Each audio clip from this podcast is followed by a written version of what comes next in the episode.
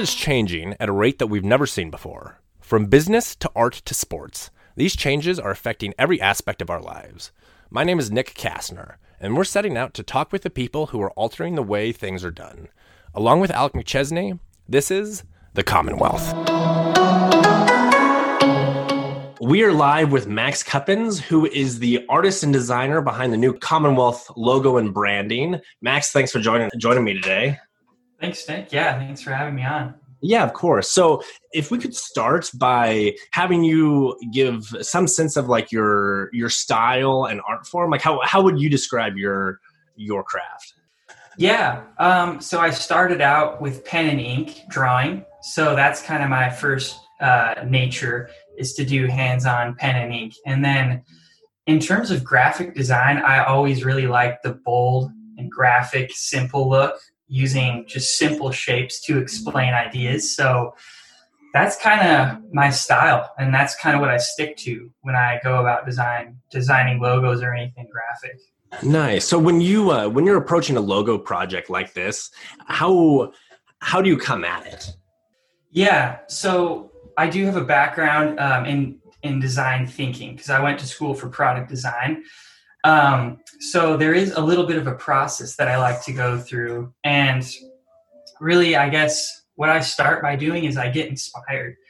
So I like to look at people who I respect in the graphic design field, and I look through their work and try and learn from them. So that's really what I start with. And then when I get a client, like let's say you with your logo, I want to understand the client, their audience, and I want to know the story behind your brand. So once I get a good picture of that, that's when I can really start brainstorming. And that's kind of when the whole creative process starts for me, at least, where I try and come up with as many different logos as possible, utilizing what the client has told me about their audience and their story. So that's kind of how I start. Yeah. And what's your approach to get a feel for the client's story and background? Yeah. Well, I just kind of want to preface all this by just saying, and I know I mentioned this when we talked earlier, that, I'm not a graphic designer. This is kind of just a side gig. Yeah. So I have a background in industrial design, like I mentioned, and it's a little different, but they utilize kind of the same design process. What was your question again? Oh, like how, when you're talking and working with a client, how do you what tactics do you have to like understand where they're coming from and like what story they're hoping to tell? Yeah. Okay.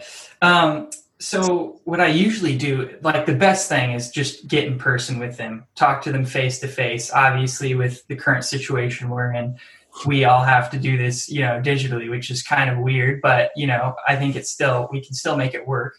But I love to just talk to the people face to face and understand them as just, a human. And then I also, if you can, you want to talk to their audience too. You want to actually meet people who, in your case, listen to your podcast or whatever, depending on the brand that you're working for. You want to know their audience, again, at a face-to-face level if possible. But the next best thing is, like, again, with the internet and all things that are on the internet, you can do so much research and find so many good things about your user and your audience. So I feel like that's kind of what I do, is just ask important questions. So like for you, I wanted to know the story behind Commonwealth. Like, why did you choose the name Commonwealth? And why'd you even start it? Why'd you start Commonwealth? And what are your missions and values? And I know that's very cliche, but it's true. It's so helpful when you understand the real drive behind the person who's behind the brand, if that makes sense. So I like to understand that at the very beginning. Yeah, yes. And then once you got a feel for that, how did you land? You presented 3 different logos to Alec and I, my co-creator. How did you land on those 3 different concepts? Yeah, that's a great question. That's where we can kind of get into the logo design process, the actual kind of the nitty-gritty part of the visual piece. So for me, when I go and learn from the best, there's a few really, really good tips that they provide that I stick to very closely. And one is just kind of keeping it super, super simple. And one quote that I'll tell you is from somebody I really look up to. His name's Gizmar. For those who want to learn more about logos or anything, I would highly recommend looking up this guy. He says that the logo isn't the sentence, it's the period at the end of the sentence. So it's an identification. It's not explaining anything. And I really, really like that, because I think a lot of times we try and turn the logo into a very complex kind of symbol that becomes confusing. And when it's just a period, it kind of recedes into the background, but it helps identify what you're trying to say, if that makes sense. Yeah. So I like that. I really, really like that. And then specifically with your logo, like we mentioned earlier, the sizing, when you size it down, you want to be able to see this logo. And that's where it goes back to simplicity. And usually the simpler the logo, when it gets smaller, at any size, you should be able to read this thing. And that's kind of how I decided upon the three choices I gave you, along with a few other things, like which logo for me and you represented your story the best. And I think that's where we decided on the logo that we went with. Yes. Yeah, absolutely. And then, so how do you think you like related the story into the logo we chose? Yeah. So when I tried to get to know you and your audience, one thing that I really liked, well, actually two, one was your disruptive change. You want to, or you interview people who are doing disruptive change. And so for me, I was trying to find a visual symbol that represented that. And there's a lot of good stuff already out there. But for me, what kept coming back was the idea of a ripple, and that they're like a ripple in a water. And so I started with that idea, like, how could we turn this seed into a ripple? And that's where, when you look at your logo, you kind of see those three lines, and that's kind of the beginning of a ripple. Usually ripples, though, when you drop a pebble in a pond, you mm-hmm. see, and it's a circle. But in this case, the C I made into a square, which kind of makes it unique, I think, in a way. So it's not very literal. It's a little more abstract. So I wanted to use the ripple. And then the C actually, that turned into the disruptive change, because the negative space that kind of cuts out the C shape interrupts the ripple. And so for me, that represented disruptive change in a very abstract way. So that was the beginning. And then I kind of looked at different font and typefaces that would represent Commonwealth. And again, I wanted to stick with a bold graphic font to stick to that would go with your logo and pair with your logo well. So that's why I went with Gotham, the typeface Gotham. It's very clean and it looks good in all caps. And I guess, yeah, that's kind of my start to why I went in the direction I did. Yeah. Earlier you mentioned that this is more of a side gig for you. What is your like full-time gig? Is it in design? Yes. Yeah. So my full-time gig is in design, and in my day job, what I love about it is I do a lot of different kinds of design. So I'm not just doing graphic design, but I also get to do building. I do a lot of like modeling, 3D modeling online, and I get to use this machine called a CNC router, where it's basically cutting out shapes in plywood, and you can build things like IKEA furniture pretty much out of this. And I also do facilitate design sprints, like I mentioned. So I lead teams and into design challenges that we try and solve through the design thinking process. So I kind of have many different roles as a designer, and that's why I love it. I've been exposed to a lot of different areas of the design world. Do you find it challenging switching from different mediums, or do you like enjoy the different spaces to work within? Good question. I actually do like it. I really, really like it. So when you came to me and asked about, hey, can you design us a logo? I knew that, you know, I don't do logos full time, but I actually really like the process. It's fun. It's like a puzzle. So when you came to me with that, I was like, I kind of got excited. And because of this coronavirus, I was like, oh, I have time now. So let's do it. And I just, it kind of re-sparked the joy that I have when, you know, creating visuals.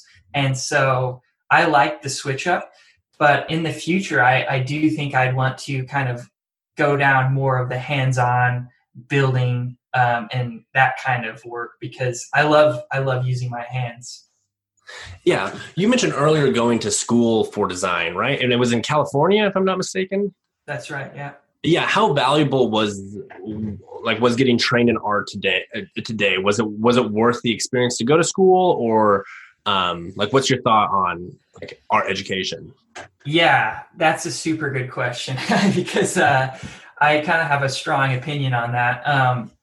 So I first went to Arizona State, huge school for industrial design. And my teacher pretty much recommended, hey, if you want, you can go to this program that's a little bit more rigorous in Pasadena. And I was like all in because I was just obsessed with design at the time.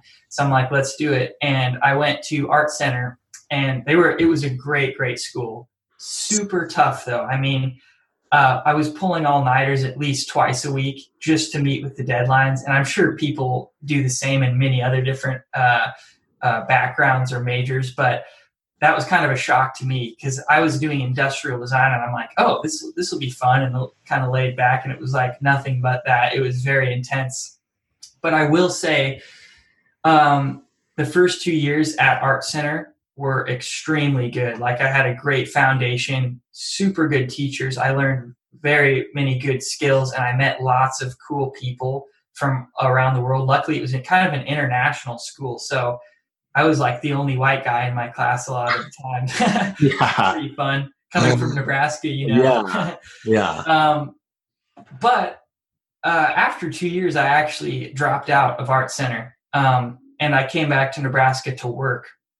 And that's because I really wanted to do things in the real world. Like I wanted to make a real world impact. And I felt like in design school, it was so conceptual. We were spending so many, we were doing so many projects that were just totally not needed. You know what I mean? Like just things that were blue sky. And I wanted to do something where I actually could see the impact I was making. And when I first got a job in Nebraska with this Beyond School Bells and the projects I was doing, I got really excited because I saw that, hey, I'm impacting after school kids and people in the after school world. And I love to see the real world impact. So I think there's a balance. I learned I had a great base, and I literally could not do anything that I'm doing now if I didn't have that base. But at the same time, I was ready to kind of get out there and do some things. Yeah. Where do you hope to take take your art career? Do you want to stay within the nonprofit space? Do you want to stay with that specific nonprofit? Yeah. I am really passionate about design for sure. And so I'm also really passionate about human health and well-being and human potential, and how can design facilitate that? How can design help humans be their best? And so right now my interest is kind of in the designed environment, whether that be interiors or products that help people be better. And I think that's kind of my interest and passion right now. And that's very, very vague, I know. Yeah. But I'm just kind of at the beginning of my journey, I feel like, in terms of the design world. So I really don't know. That's really what I care about though. And I'm super passionate about. All right. Perfect. Well, Max, thanks for both chatting with me here today and the work on the logo. It is wonderful, and I'm really excited to build branding around it and move forward from the starting point. Great. Yeah, I'm so glad you like it, and it was super fun working with you. And thanks for having me on. Yeah, of course. Thanks, Max. We're going to take a quick break to tell you how to hear conversations from upcoming leaders of the Commonwealth as soon as we drop them. We shoot a text to members of the Commonwealth as soon as the episode is released.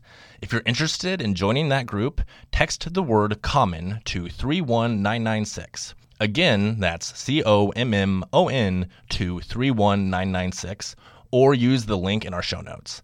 Now, back to the conversation.